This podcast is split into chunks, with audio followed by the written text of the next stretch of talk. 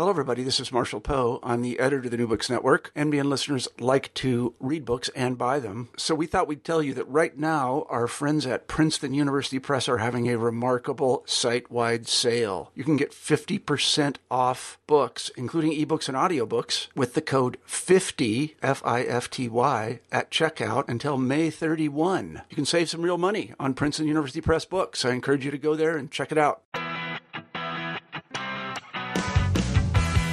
Welcome to New Books and Popular Music, a channel of the New Books Network.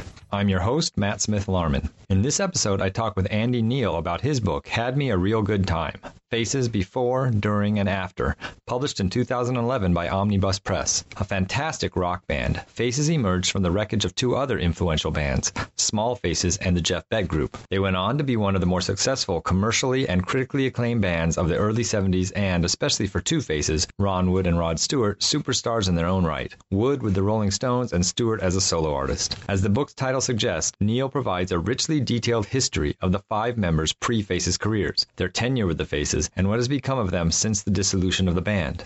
Of note is Neill's exhaustive history of just about anyone who had any connection to the band roadies, producers, label executives, wives, other musicians, and more. At this point, Had Me a Real Good Time must be seen as the definitive history of Faces, an important band that was an important part of an important rock scene. Andy Neill is also the co author of Anyway, Anyhow, Anywhere, the complete chronicle of The Who, as well as compiling across the universe the Beatles on tour and on stage. He writes liner notes as well as consults on biographies and documentaries. Neill's writing has appeared in Mojo, Record Collector, and Ugly Things. He lives in London, which is where I reached him for this interview.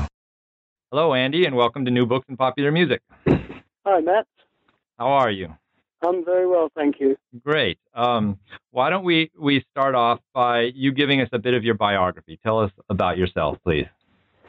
Well, I've sort of been writing about uh, popular music, particularly the 1960s and 70s, which I guess is my era. Um, I've been doing it now um, professionally for about the last 10 years or so.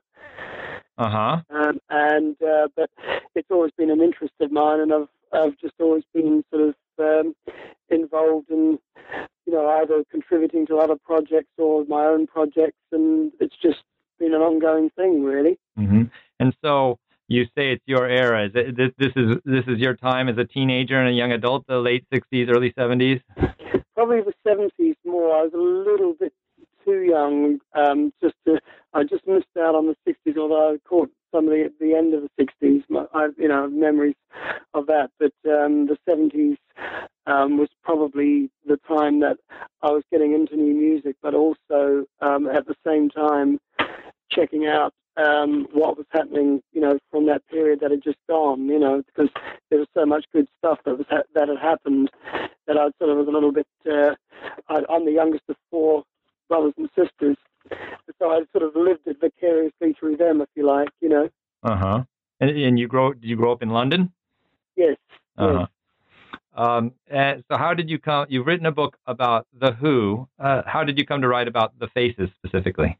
Well, it sort of was a byproduct of, um, you know, a lot of the work that I'd done with the Who. That, that both bands were connected um, in in many ways. You know, they came out at roughly the same time, and um, in 1964, 65 in London, and uh, you know, there, there, was a lot of parallels there where um, they were sort of both came from the mod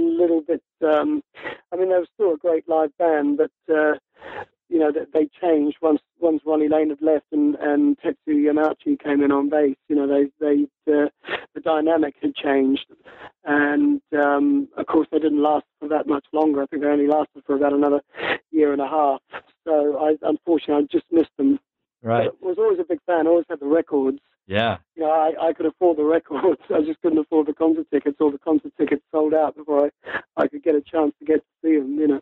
I remember my uh, my sister, who's just a, a few years older than me. I was looking at, in the back of the book. You have their their complete tours from from from the band, and right. Yeah. I remember I grew up in in San Diego in California, and I remember that when I was young, being jealous that she went, she saw the faces with with Loggins and Messina in San Diego, and I, I remembered that when I looked at your book. Right, right. That that would be 1975. 1975, yeah. I think that was one of the last tours they did. Yeah, I, yeah. According yeah. to your book, it was yeah. They had two tours yeah. that year. Yeah. So let's. You know, that was ironically, you know, they, they from you know when they first went to America, but right up to that last tour, especially those last two tours, you know, they were so popular in America. If you look at those tour schedules, they're just playing all over America. You know. Right. And I, where she where she saw him, it was, I think it's called Balboa Stadium, and I, it probably holds right. I don't know eight thousand yeah, that, so. That, that's right. Yeah. yeah. yeah. Well, let's let's get into your book proper then. Um, uh, be, the beginning is kind of biographies of, of the band members and, and, and where they grew up. Um, uh, why don't you tell us a little bit about uh, uh the era when, when they were all born in, in the, the mid 40s at the end of World War II or just after the end of World War II? And you, you spend some time talking about you know the the uh, the influence that World War II had definitely on their parents' generation and on, on them. Can you talk about their, their early histories, their biographies, please? Well, I definitely think the war and that sort of post-war or the baby boomer generation that they were part of um, definitely sort of had an insight. Uh, sorry, had a had a sort of um, formed how they would develop. Um, that that sort of very much uh, gang mentality, if you like, all for one, one for all, because know Britain in the you know straight after the war, it was a country of deprivations. Um, you know there was what they called rationing over here, where you know luxuries like sugar and and even things like bananas and all that. You know it was all rationed because those luxuries, you know, the war had just sort of wiped out. Um, things that I guess the Americans would take for granted, you know, because it was, it, for the ten, first 10 years after the war, from like 45 to the mid 50s, you know, Britain was a nation that was rebuilding itself, and rationing was a part of that. So all the guys in the faces, um, that in fact, um, there's a few quotes in there um, where Ronnie Lane's brother remembers, his elder brother remembers sort of playing on the ruins as a kid, you know, and or going down to the local market to look for um, jumble rags with his father. And of course, all these early experiences um, would turn up in songs later on from the band looking back. You know, particularly Ronnie Lane, the, the one I was referring to then was um, Debris, of course, which was on A Nod's as Good as a Wink. But even Rod would look back to his childhood um, in things like Every Picture Tells a Story, just, you know, that early sort of working class life that they that they all had, because they were all from a working class background. Um, you know, they, they didn't own their own homes. You know, they, they weren't from sort of like relatively wealthy families. You know, they were um, from that generation that, that came up after the war. And, and also, I think that was the thing that was crucial later on, is that they'd all shared that same experience. Uh, I think if they'd been from different backgrounds, if, if, if sort of one was wealthier than the other or had come from a different, more classier background, then it may have affected and that wouldn't have worked. But because they'd shared that whole sort of common um, breeding, if you like, then uh, um, something that uh, was proved to be advantageous later. Mm-hmm. Um, how about how about the the popular music scene that they grow up in? So they they probably start being aware of popular music in the mid to late 50s and into the early 60s. What what kind of uh, influences are, are the members having, and what kind of what kind of uh, pop music scene is happening in England at that time? Well, it was a very watered down pop scene. I mean, you guys were spoiled because you had rock and roll. I mean, you know, rock and roll started in 54, 55, and Britain was very, you know, the records were coming out over here, you know, like you'd hear Bill Haley and Elvis Presley and, and, and things like that. But, you know, it was, it took a long time and some would argue it didn't, it took until the Beatles for Britain to sort of actually produce its own sort of convincing or genuine version of rock and roll. But um, the guys in the faces were, were listening to that. But in fact, they had quite diverse influences. I mean, Rod Stewart is a, is a case in point. I mean, his parents were big fans of Al Jolson, and he would remember his earliest musical sort of memory is, you know, being around the house and hearing old Al Jolson 78 that his that his mother would play. Um, and his Rod was sort of the youngest of I think five children, and you know they he came from a musical family, so there was always music playing around. But he he just remembers that sort of almost like the old show tunes, if you like. Mm-hmm. He, he, came from that background. Um, similarly, Ronnie Wood, when he was growing up in West London, his two elder brothers were into jazz, people like Bix Beiderbecke and all that sort of old traditional New Orleans jazz. Um, and rock and roll came a bit later for, for him, um, you know, with his brother's skiffle group.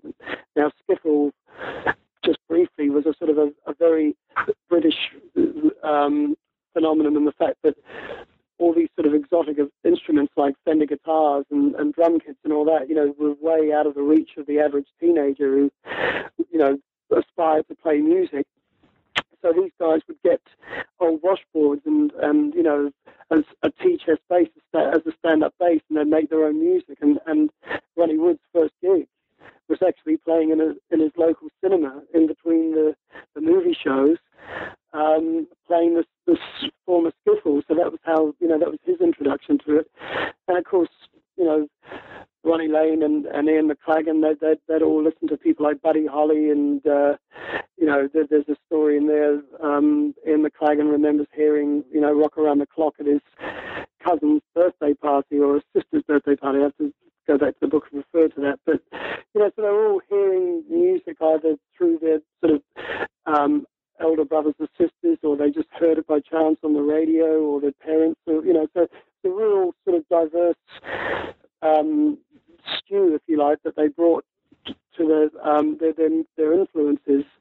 Um, they're not really what you'd expect from you know, particularly with Rod, with with those with, with an influence like Al Jolson. You know, you'd expect somebody with perhaps like uh, like Elvis or um, Gene Vincent or something like that. But no, it, it stretches back even further.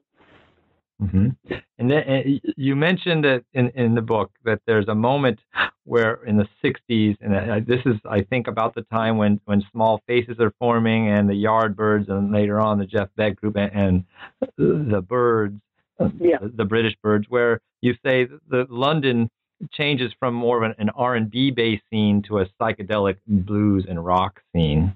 Um, That's right. I mean, it all seemed to coalesce in London around about 1965, 66. I mean, the, the 63, 64 uh, was when rhythm and blues, um, you know, the sort of Chicago rhythm and blues was being popularized by people like um, Alexis Korner, who, of course, was a big influence on the Rolling Stones.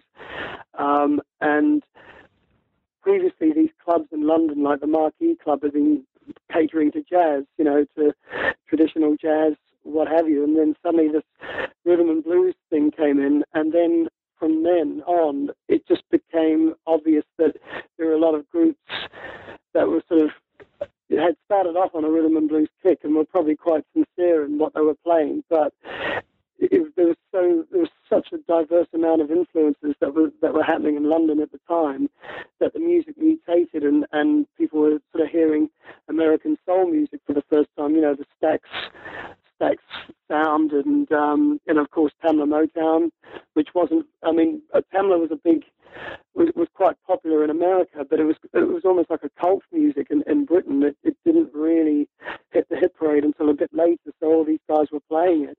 And Rod was a, a big Motown fan. You know, he, he loved the Temptations, and of course, the Faces went on to cover a few Temptations tunes. And then, yes, and as you say, '66 into '67 was when the drug culture was starting to permeate everything, and, and, and the music was changing. But the, you know, apart from the small faces with say Coo Park and a few of the tracks on Ogden's Nut Flake and maybe a few other things. Here Come the Nice is maybe another example. They weren't really a, a sort of a what you would sort of typify as a psychedelic group, and, and, neither was the Jeff Beck group. In fact, the Jeff Beck group were very much like a contemporary blues group, say Canned Heat or mm-hmm. some other similar band in America. They weren't really into that sort of um, what you could, would call like a psychedelic group like Pink Floyd or the Grateful Dead or anything like that. They didn't really that that whole thing bypassed the guys in in um, the, the, the, the, in their bands that they were in at the time before the Faces, mm-hmm. and, and that that was that's quite interesting really that they weren't really a part of that.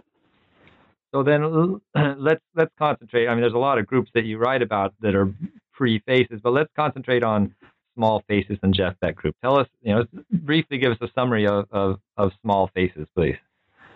Well, the Small Faces were one of Britain's most popular groups in the mid 60s, and uh, they were quite underrated at the time because they were sort of unfairly saddled, in my view, with a sort of pop pop group tag because they were all sort of had a similar image. They're all small, they're all quite I mean, Steve Marriott was sort of like the pin-up, and uh, and uh, it tended to overshadow the music. I mean, the, the, they were very successful in Britain. I mean, I think they had something like um, ten top ten hits, and you know, they, because they were always sort of in the charts and, and on the radio and things like that. You know, they weren't considered as serious. That they had a different image from, say, a band like like the Who or or the Yardbirds or something something like that. They were considered maybe a little bit more more hipper or a bit more credible, if you like. But you know, they they were actually a, a very fresh, original band, and they and they worked as a unit so well. They were so cohesive. Um, they fed off with another, and, and as soon as Ian McLagan joined, it was almost like the the missing piece of a jigsaw. And um, you know, they just just image wise, music wise, they just in my view, recorded some of the best singles, some of the best music from that time that has worn very well. And um, similarly with the Jeff Beck group, you know, the Jeff Beck group were put together um, after Jeff had left the Yardbirds or was pushed from the Yardbirds, whichever version you believe. Right.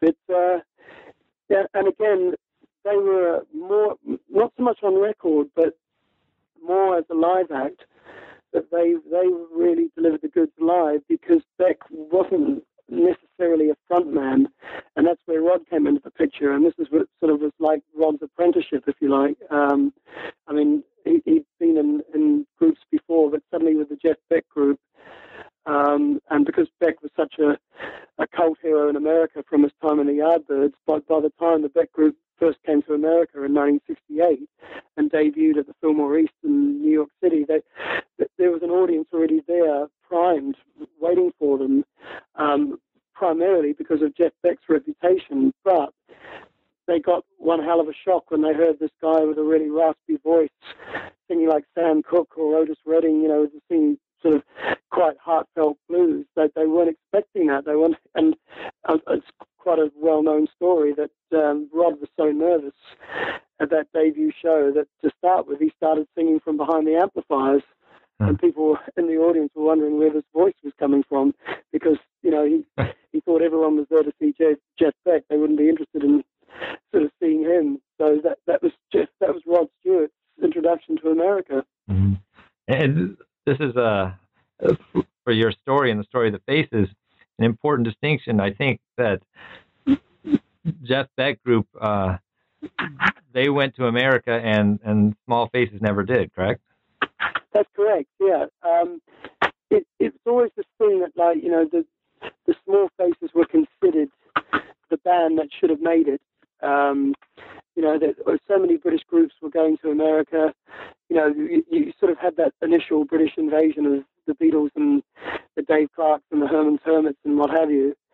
and then um, it was this thing that the next wave were going to be coming over, and that included people like the Move and Jimi Hendrix, and sorry, not the Move, I beg your pardon, the Who and Jimi Hendrix.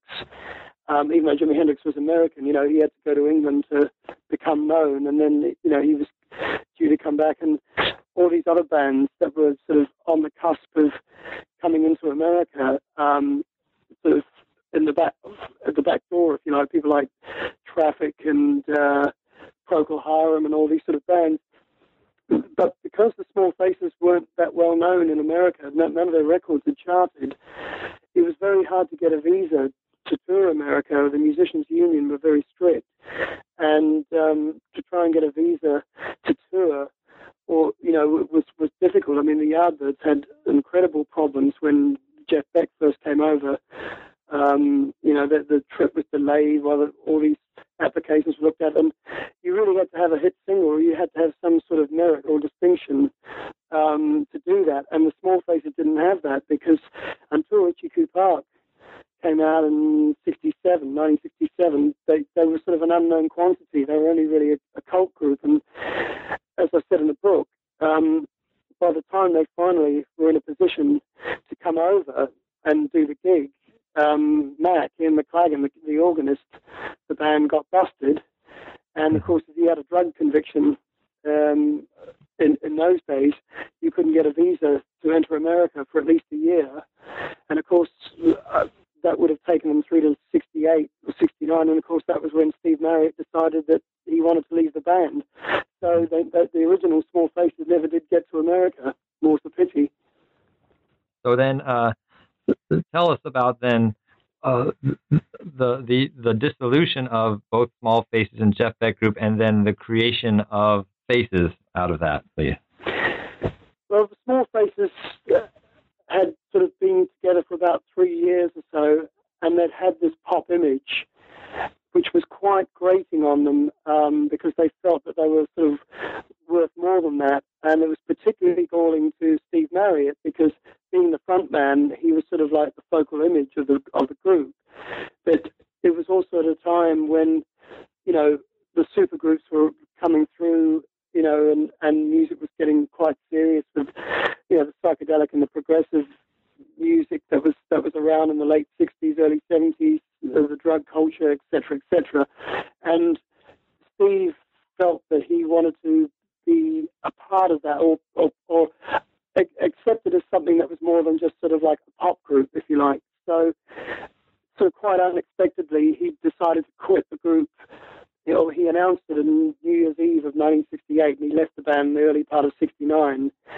And so the other guys in the small faces, uh, Ronnie Lane, Ian McLagan, and Kenny Jones, were sort of left in the lurch, if you like, and didn't know where to turn. And initially they were going to break up, but they sort of decided to stick together. And around about the same time, the Jeff Beck group, who'd been sort of touring to great success in America, and they'd released the Truth album, which was a quite a big radio hit in America, and um, you know, it was getting airplay, and and you know, they were selling out concert halls. But the, the Jeff Beck group was such an unstable band at the best of times that in between American tours, Jeff Beck decided to fire the rhythm section, which was Ronnie Wood on bass and Mickey Waller, the drummer. Now, Ronnie had always been a fan of the Small Faces, so when he'd heard that Steve Marriott had left them, he sort of rang up Ronnie Lane out of the blue and said, you know, let's get together and, and maybe work some ideas out and get a band together. So they had nothing else to lose, so they just sort of got together. And um, of course, Rod was still in the Jeff Beck group at this point, but he was still, and he still is to this day, a very close friend of Ronnie Wood's. So he was curious to know what this old pal was up to, and so he started to drop in on these sort of impromptu, informal rehearsals that they were having uh, down in the Rolling Stones' old uh, rehearsal studio in South London.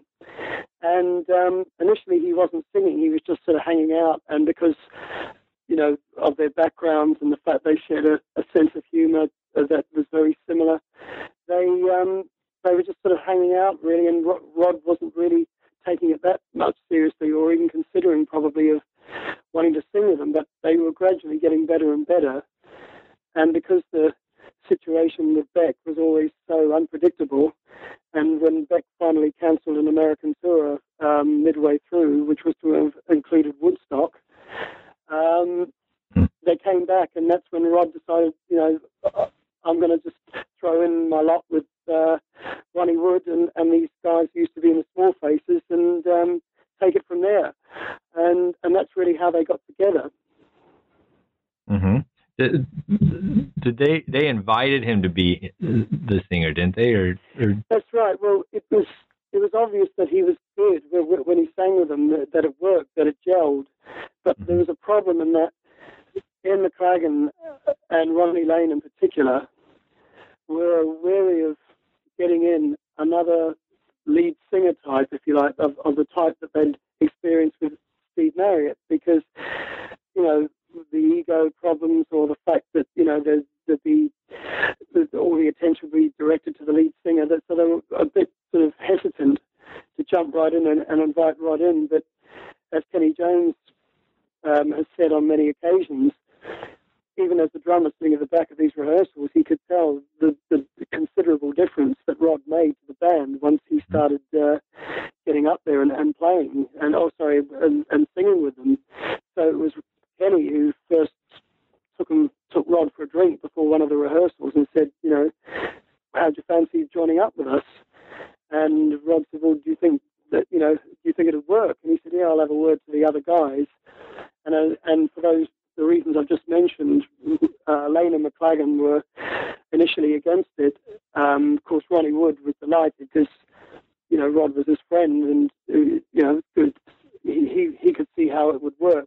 But they, those two were the ones that needed uh, convincing, and eventually they were convinced, and, and, and it worked. But of course, it caused problems later mm-hmm. on. Were, were they seen at the time as a as a super group like Cream or something, or no, not at all. Um, not in this country. In fact, um, it might surprise some people to discover that they were actually considered a bit of a joke um, in this country.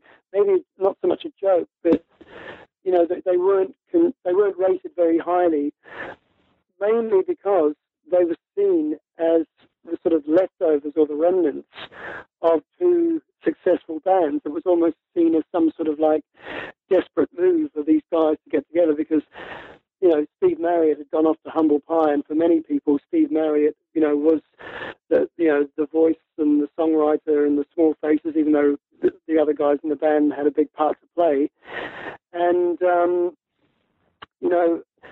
It, it, it was almost like the, you know, and also it has to be stressed that Rod, Rod Stewart and Ronnie Wood weren't that well known in Britain at the time. I mean, Rod was the singer with Jeff Beck, but Jeff Beck was far more well known in Britain than, than Rod was. And Ronnie Wood was just sort of the bass player in the Jeff Beck group. So they were almost like an unknown quantity. When I say an unknown quantity, I mean you know, the Small Faces, of course, were, were very popular in Britain, but as a group, they certainly weren't considered a supergroup. If anybody was considered a supergroup, it would have been Humble Pie, um, who Steve Marriott formed with Peter Frampton. However, in America, they were much more receptive because Rod Stewart was well known through the Jeff Beck group, as was Ronnie Wood, and these guys uh, who used to be in the small faces didn't have an image to live up to because they weren't well known in America. That they hadn't, apart from Itchycoo Park, which was only really a minor hit in America, they weren't that well known. So there wasn't any sort of uphill climb um, that it felt like in, in England because you know the, these guys had more of a reputation to live down there, whereas in America it was almost like starting anew, and so they could go in and and play in places like all those legendary venues in America, like the Fillmores and the Grande Ballrooms in Detroit and the Electric Factory in uh, Chicago or Philadelphia, or wherever it was, and and build up a reputation as a as a live band. Whereas in Britain they were sort of considered unhip because they'd been in these bands before, and that were sort of considered past their sell-by date, if you see what I mean. Mm-hmm. So so from the beginning, uh, Faces concentrated on on the United States rather than England, isn't that right? That's very true. Yes. Mm-hmm. And um, uh, again, talk a little bit more about about uh, why you think that their style of music, which again it's more of a blues based rather than psychedelic based, is more popular in America than in England at the time. Well, I guess it had a lot to do with the the way that uh, the music was um, perceived, if you like. in America, you know, like especially in a, in a venue like the the Grande Ballroom, you know, a band like the MC5 or the you know particularly the MC5, you know, they would support a lot of these sort of like bands that were more popular, but they were into like you know having a you know creating a you know like an energetic show and getting people up and and you know getting the audience to be more responsive than a sort of a band that would come on and play almost for their own enjoyment and bore the audience to tears. and with, with the faces came from a similar sort of um, uh, dynamic, or you know, they, they were more interested in just getting getting the audience off rather than getting themselves off. You know, the audience participation was was an integral thing right from the very start. Whereas in England, you know, there, there was a lot of these sort of bands that, that came through, uh, you know, just, naming some random names of people like I don't know Jethro Tull or King Crimson, who were a lot more sort of serious and a lot more sort of um, better musicians, but they didn't have that um, rapport with an audience where they could get them up and, and get them rocking and, and make them enjoy themselves.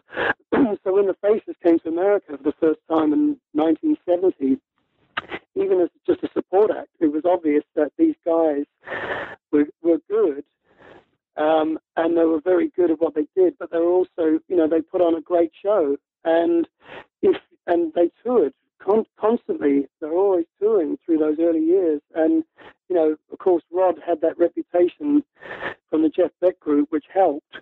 But leaving that aside, they were just a great live band from the from the word go. You know, I, have heard recordings of some of those early shows they did in America, and um, you can tell that they're just the, the audience is buzzing because you know when they were on form, they were they they were unbeatable.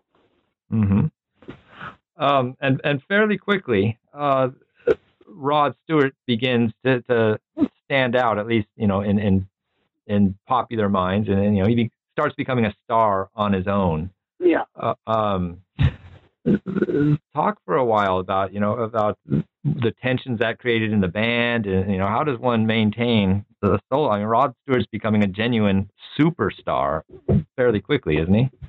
Well, yeah. I mean, it, it's it's it's uh, uh, it's interesting because um, Rod had already signed a solo recording deal even before he joined the Faces because Rod was very much he, he was always very shrewd and he was always keeping an eye on you know his chances or, or you know he was always hedging his bets and when he was still with Jeff Beck um, because he wasn't managed by Jeff Beck's manager, Peter Grant, who of course went on to manage Led Zeppelin as well, he was a free agent really in a way to um, sign a, uh, a, a, he could have he, he could and he did sign a recording deal with a guy called Lou Reizner who signed him to Mercury in America. And this was when Rod was just, you know, he was only sort of barely known as the guy who sang for Jeff Beck. He certainly didn't have any sort of um, solo um, credentials or anything like that. But Lou Reizner, so Rod had signed this deal with, with Mercury Records, and um, I think it was for four albums or something. And when he, when the Faces, when he joined the Faces, they signed with Warner Brothers. But there was a special dispensation made where Rod could record with the Faces for Warner Brothers as long as he, um, you know, promoted his albums for Mercury. So Rod had put out a couple of albums, uh, the Rod Stewart album in America and Gasoline Alley, each one selling more than the last. Um, and it became pretty obvious that Rod's albums worked better than the Faces albums to that point, but they didn't sell. It, you know, they sold respectably, but not in huge numbers. But of course, that all changed in 1971 with Every Picture Tells a Story, and that was the album, of course, which contained Maggie May. And um, as soon as Maggie May started, you know, getting airplay and became a hit, then the album started selling. And of course, there was this amazing statistic where Rod was number one uh, on the album charts and the singles charts in both America and Great Britain, which I don't think anyone has ever equaled.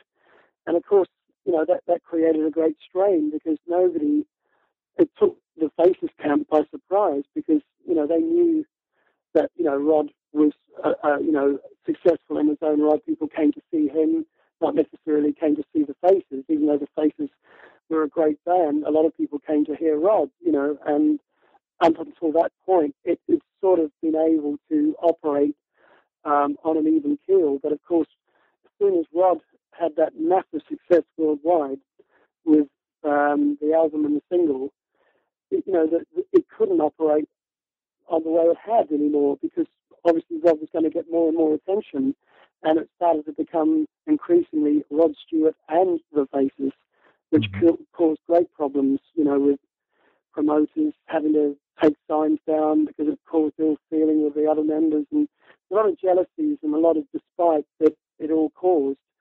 Um, but they managed to keep a lid on it until eventually it got to the point where it really ground Ronnie Lane down in particular, and he just felt that he was writing all these songs that just couldn't be um, recorded by the Faces because they weren't really in that style, and he just felt that you know increasingly the spotlight was on Rod and rather than the band. Mm-hmm. Um, so, so talk about then, please, uh, Ronnie Lane's um, end in the band. How did it come about? Well, you know, Ronnie was always um, a distinctive songwriter going back to the Small Faces days. You know, he co-wrote with Steve, but they they very much wrote apart as well. And so Ron, Ronnie had always been writing songs, and you know, he had songs on those early Faces albums um, but the way the faces were, they were sort of a very ballsy, good time, you know, exuberant, flash rock and roll band. But the type of material that Ronnie was writing and preferred to play was a lot more sort of introspective, a bit more sort of folky or um, country vibes, if you like, or you know, it was a lot more laid back than the sort of the you know the, the, the all out rockers that the Faces um, would deliver when they were live. And of course, Rod being the singer, you know, they, they couldn't, it, it, just didn't work when, um, if they tried to do those sort of songs in the show, the songs that, that Ronnie was more, um, that was more sort of his style. And so Ronnie found that he was just writing all these songs that, uh, you know, he really, the realization dawned that he would never be able to let alone record them, but not even, you know, sing them live. And it just became apparent that he was becoming more and more weighted towards Rod, in his view, than, you know, a democratic band, you know, where, where everything was sort of um, shared, even though it must be said that Rod always wanted just to be another guy in the band. But of course, you know, once he had that solo success, that was never going to work.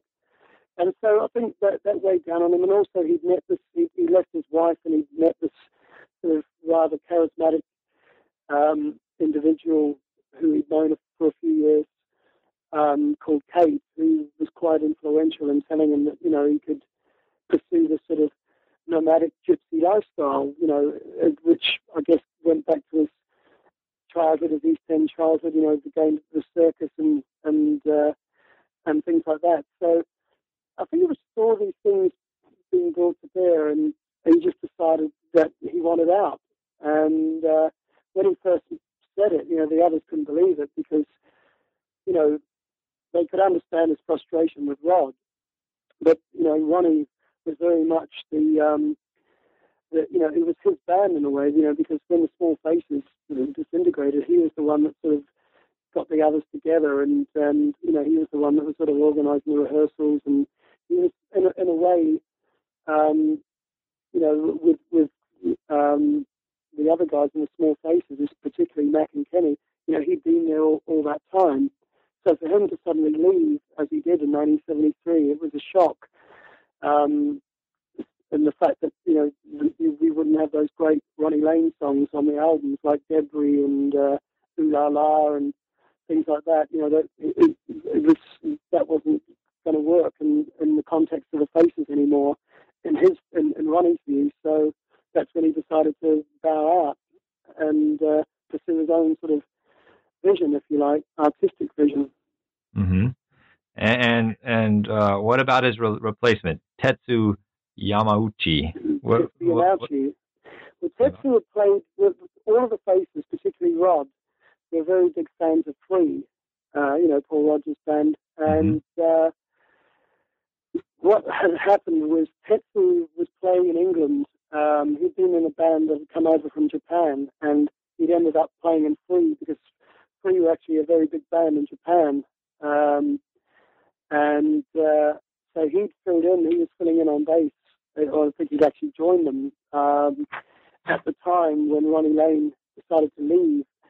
And originally they were trying to get Tetsu's um, predecessor, a guy called Andy Fraser, who played bass and free, but Andy Fraser turned them down. So Simon Kirke, the drummer with Free, said, "Well, you know, why don't you try out Tetsu? You know, he's a lot more easygoing, and um, you know, he's a good bass player, etc." And it was almost like um, it was a decision they made uh, on, you know, in haste in a way, um, because although Tetsu was a good musician, he wasn't the same sort of bass player as Ronnie, and more crucially, he didn't have that sort of shared background that they all had. Um, and also, he wasn't going to rock the boat like Ronnie would. You know, if Ronnie didn't like something um, in the band, you know, whether it was the choice of a song or, you know, whatever, you know, he would he would speak his mind. Whereas Tetsu was this sort of Japanese guy who spoke very little English, who sort of just you know stood in the background. And the other thing, of course, is that, and, and the thing that I talk about in the book is that he drank twice as much as the band did, which was, which, which, would be a lot, which was, which was going going some, you know. So uh, you know, it, it sort of it wasn't really going to work. hmm Um, since you brought it up, talk, you know, talk about their you know, the, part of their image. Drinking was a big part of their image, right? Um, That's they right. had a, a, bar on stage with a with yeah. a bartender, and did this did this? I mean, they were serious. They weren't pretending, right? Oh no, no, they were they were dedicated juicers. Um, I mean, right right from the first American tour, you know, they used to buy up cheap cases of uh, the truth rose or whatever it was and, and hand it out to the crowd to get the crowd blitzed as well. You know, um, it was all part of this sort of we're all having a party together. You know, there's almost like there's no boundary between the, the stage, the, the stage, the band, and the audience. You know, um, this goes back, I think, to also you know how they weren't really a part of that whole um, drug culture. I mean, they'd all dabbled in, in the drug scene, and of course, cocaine went on to be quite a destructive part of what broke the band apart, but they were much more of a band that you would see in the Holiday Inn after the show, you know, keeping the bar open, you know, and ordering round after round of drinks, you know. Mm-hmm. That was the whole thing. I mean, when they rehearsed um, in the early days, they would leave the rehearsal room and, and go down to the pub and, you know, have a few drinks, come back, rehearse some more, go back to the pub. You know, that, that was they, they they started as they meant to continue. Mm-hmm. Did, it ever affect their playing? Did they ever have oh, shows where? Absolutely. Some uh-huh. nights it helped, but often it didn't. And you know, the, the faces is probably a good point to, to, to make now is that um, on a good night the faces were untouchable, but on a bad night they were bad. Um, and that that was part of it. It was but it could be anything, and it wasn't just the booze. It could be just that there's, you know, the sound system wasn't right, or, or you know, there was a there was a bit of a, um, you know, there's a bit of a thing going between a couple of members that you know there might have been a little bit of um, unpleasantness or whatever. But generally, it was the fact, more the fact that sometimes they were just too incapacitated to um, deliver. Right. But it didn't happen that often.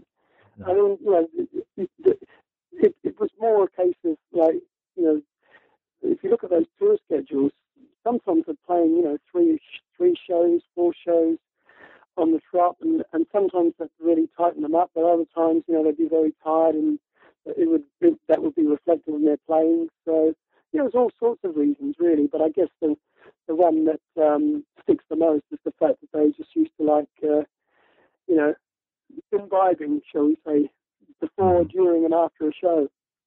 It almost seems, and, and you do make the connection, and the connection can be seen that it, it's a bit uh, pre-punk rock with the, the connection between the crowd and, and the audience and the band. And then the obvious connection is, is Glenn Matlock of Sex Pistols, who now plays with Faces, right? That's right. Well, I mean, Glenn was a he, he's a classic example of, of a young British Faces fan. I mean, he he liked them because you know they came from a similar background to him.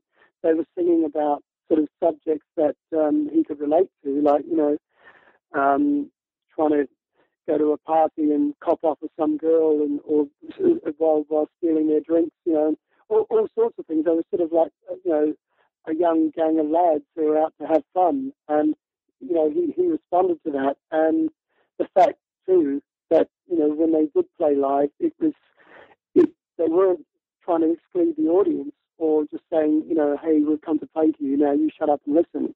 The audience had to be a part of it, you know, and uh, that, that that stuck with him, and he, and he loved their look as well because a lot of the, that's the other thing. The faces had such a great image as well. You know, they they dressed well, they looked great. You know, and a lot of bands from those early seventies with like you know long hair, and denims and beards, and they just look you know no different from any other band that was you know there were so many bands that looked like that. Whereas the faces wore this really sort of glam, they were very glamorous they were glamorous and they were they, they looked distinctive, but they were also quite um, accessible, if you like, or um, you know people could relate to them. They weren't sort of like David Bowie, you know, Ziggy Stardust, you know, looking like an alien from outer space, or they weren't, um, you know, Bryan Ferry or somebody, you know, dressed in a in a tuxedo, you know, sort of like trying to be very elegant and, and you know th- th- these guys they looked great they looked, I mean, Rod and Ronnie Wood looked like brothers um, with the haircuts and the clothes and everything like that. But, you know, they were just, they, they were accessible. You know, they, you, you, they didn't jump into a, a limo and then hide themselves away up on their, the hotel rooms like Led Zeppelin did. They would be down at the bar, hanging out with the fans, you know, getting drunk, you know, meeting women, you know, whatever. You know, it was rock and roll, and that's what it, that's what it should be how did this change as as they start playing to more people? I mean, were they able to maintain this connection with the audience when they are playing to 10, 12, 15,000 people? It got more and more difficult, obviously, but they were still. I mean, Rod is, was and always is and has been an entertainer, so he's always going to try and get. He's always going to try and project to that person in the 115th row. You know, it's it's always a part of him that he feels he has to deliver a good show. And so he always tried to break down those barriers that came from playing those big shows, you know. Mm-hmm. Um, and uh, right to the end, you know, those those last shows, obviously, you know, they were superstars by the end of it. But Rod always sort of tried to re- retain that common touch that that that, that always had. And, and and they would they would advertise their hotel right at the at the show. Right, and, yeah, that, that, yeah, that, that's it. Know, there was no holds barred. They, they, they were just there to, to party down, and and to just you know, it, it, it, they they didn't consider themselves aloof. That you know, they they didn't want people to come back. They were. They were, they, and they had dedicated fans. I mean, I, I there was a, one guy that I interviewed from St. Louis who um, we used to follow the band around, you know, that sort of area, St. Louis, Chicago, um, Detroit, etc. You know, because they were the sort of band that attracted that sort of um, fan element, if you like, but not so much a fan, but they actually became friends with the band. You know, they they, mm-hmm. they, they got to know them, and you know, the, the football, the soccer ball would come out, and they'd have a game of soccer up and down the corridors of the hotels, and uh, you know, things would get out of hand, but it, it was sort of good, clean fun in a way. Okay, it did get out of hand when you know the police, the, the local sheriff's department got called, but it was never intended to be sinister. I mean, some of the stories you read of, of bands like Led Zeppelin, where it did get a little bit sinister. The, the uh-huh. faces were just, you know, like a bunch of, I guess, like frat boys out there. I guess it was a bit like Animal House, you know, the John Belushi film. right. You know, so then, uh, at some point, uh, Ron Wood starts being courted by the Rolling Stones. When when does this happen, and how does that go? Well, ironically, everyone associates Ronnie Wood with, with Keith, you know, the, the, the big Keith, little Keith type of thing. But um, funnily enough, the, the one, um, the stone that, that Ronnie first got um, friendly with uh, was Mick Jagger, because Mick Jagger was a big fan of the Faces. Um, and you know he would he would check him out if and when he had the opportunity, and he got to know um, he got to know Ronnie quite well because Ronnie's such a convivial guy, easy to get along with, and uh, you know they, they they became good friends. And then in 1973, um, Keith and Ronnie got friendly because Ronnie was starting to record his first solo album, and he was just like, you know, it was just like being on tour.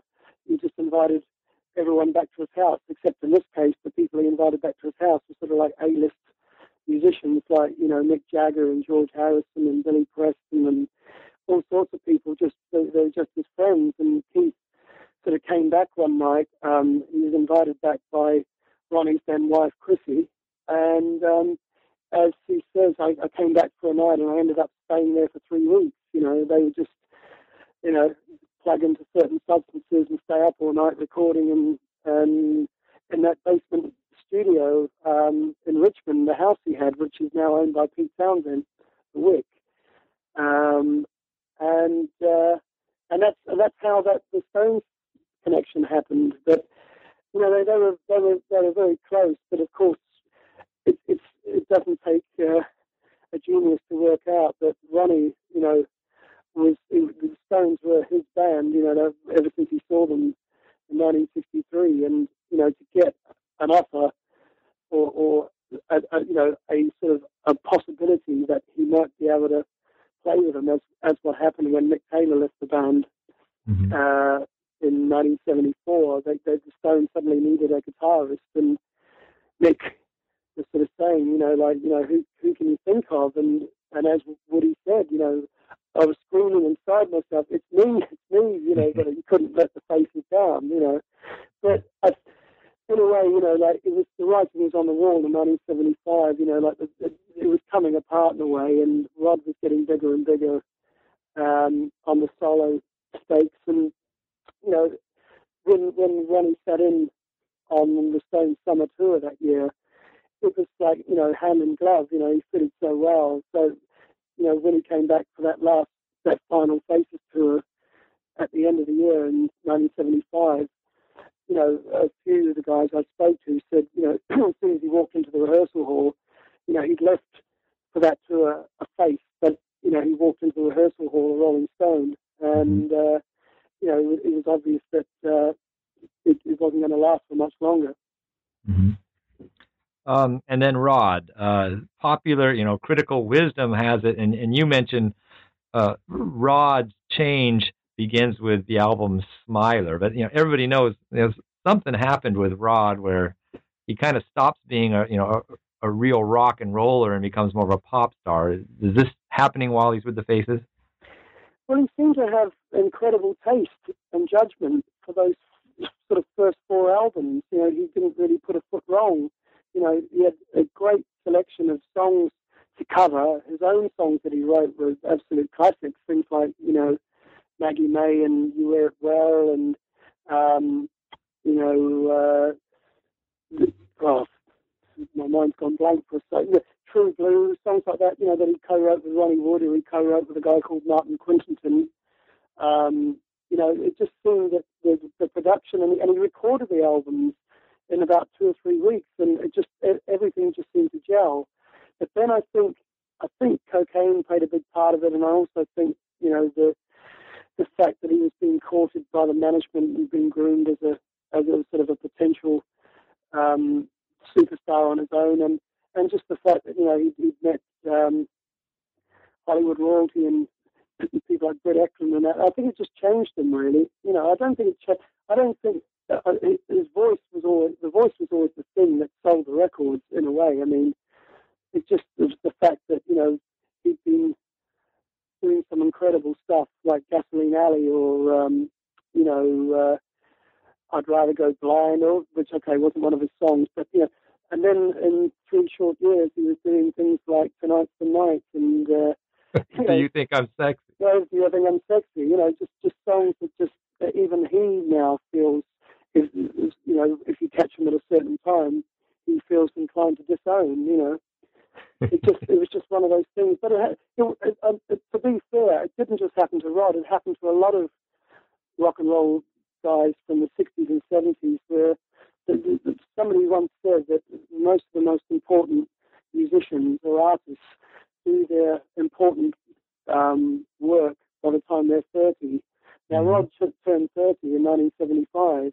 You know, Pete Townshend turned 30 in 1975. Mick Jagger turned 30 in 1973. And if you, you know, are bothered with these things, you start to notice that the quality deteriorates around about that time. You know. Mm-hmm. Even though, yeah, their their commercial success often, often, you know, Rod Stewart recently, you know, with it, with these albums he's putting out, is he might be selling more than ever. I don't know. That's right. Well, they they have. I mean, the Great American Songbooks. That, yeah. that took everybody by surprise, including yeah. him. You know, yeah. you know, I think he just did it because you know he had that um, life-threatening surgery uh, on, on his mm-hmm. vocal cords. With the, you know, he had a, a can- cancerous growth removed, mm-hmm. and um, he had to learn to sing again. And those are the songs that uh, suited his voice. You know, mm-hmm. and who was to know that they would be some of his biggest, if not his biggest selling albums of, all, of his career, I think. Yeah. I could be wrong, but. Uh, They're pretty close. Um, so, so tell us, how do the faces end? Well, the faces ended, I think it was almost like a, a, a natural end in a way. I mean, although it was a bit of a messy breakup because, you know, Rod was getting bigger and bigger, and, and he was recognized as a as you know Rod Stewart, the great superstar. But of course, the band now were being billed as Rod Stewart and the Faces, which was, you know, annoying to certain members of the band, particularly Ian McLagan. And and even Ronnie Wood, who, you know, is quite easygoing, even, you know, he thought, well, hang on, you know, we started this band as the Faces, even though they were always being billed in America as Rod Stewart and the Faces to, by promoters to help sell tickets. So there was always this sort of uneasiness there um, even though they were still doing great business, they were touring and uh, selling out places. But um, there, was that thing over Rod being billed over the rest of the band and getting more attention.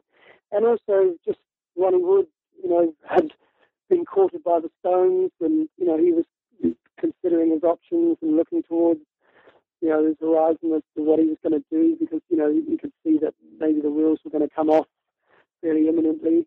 And um, so it just happened that uh, the band was due to go back into the studio after that final 1975 tour and start recording a new album. And, um, you know, Rod didn't show up, and because Rod by that point had become a tax exile and was living in, in California. And Ronnie came back from that tour and went straight to, I believe, Montreux in Switzerland and started recording the Black and Blue album with the Stones. So Kenny Jones, and the McLagan, and Tetsu were sort of there wondering what was happening. And then um, when it was becoming obvious that Ronnie had pretty much become the Rolling Stone in all but name, um, Rod announced, totally was according to him, Ian McLagan, who had no idea that uh, it was about to happen, Rod uh, gave an interview to one of the big tabloids over here in Britain, the Daily Mirror, saying that he'd left the Faces because he was tired of his uh, guitarist being on permanent loan to the Rolling Stones, quote unquote. Um, and uh, so that was it, really. I mean, they staggered on into 1976. They, they gave interviews to the music press saying that they were going to record with or without Rod, you know, and but of course they booked some sessions and, and Ronnie Wood never turned up, and it was pretty obvious that that was it, the end of the game. So it, it sort of went out with a with a whimper, really, rather than one sort of like you know huge farewell concert or something like that. You know, that that was the end of it. And and then now jumping ahead 35 years, they they've played a few shows, a couple. What are they doing now? What are Faces up to now? Well, this year, of course, is a big year for them because uh, the, the Faces and the Small Faces under one umbrella are being inducted into the Rock and Roll Hall of Fame on April 14th in Cleveland. So mm-hmm. they're sort of finally getting overdue recognition. So whether they'll do any shows around that or whether they'll just play the, the ceremony, I have no idea. Um, there's no word what the Stones are up to, if anything, this year. They're, they're celebrating their 50th anniversary. Mm-hmm. Um, so Ronnie Wood would be available. Whether they're going to do any more shows with um, with singer Mick Hucknall, I've yet to hear of any definite plans. But uh, you never know. We, we, could be surprised. We could see a tour with Rod, possibly not. But it would be good at least if they just do several shows, several selected shows, as sort of one last, you know, laying the ghost, if you like, of, right. of the band. Right. Well, th- uh, thanks, Andy. It's a great book. Um, w- what are you up to now? Are you working on a new book of any kind? I'm resting. no, uh, I've, got a few ideas for various projects, uh, a few irons in the fire. Um, just waiting to see where they'll end up, um, but nothing definite as yet. okay, well, again, uh, I've always been a big fan of Faces and, and, and early Rod Stewart, some of my favorite music ever, and, and I think your book is, at least at this point, has to be uh, the definitive Faces biography. so uh, thank you for being on our show. Well, thank you, Matt. It's been a pleasure. It's been good talking to you, and uh, um, I hope people who are listening to this will go out and read it and just appreciate how much of a great band the Faces really were. I hope so. Thank you. You've been listening to a conversation with Andy Neill about his book, Had Me a Real Good Time Faces Before, During, and After, published by Omnibus Press in 2011. Check back with new books and popular music regularly for more interviews with authors of books about popular music. I'm your host, Matt Smith Larman. Thanks for listening.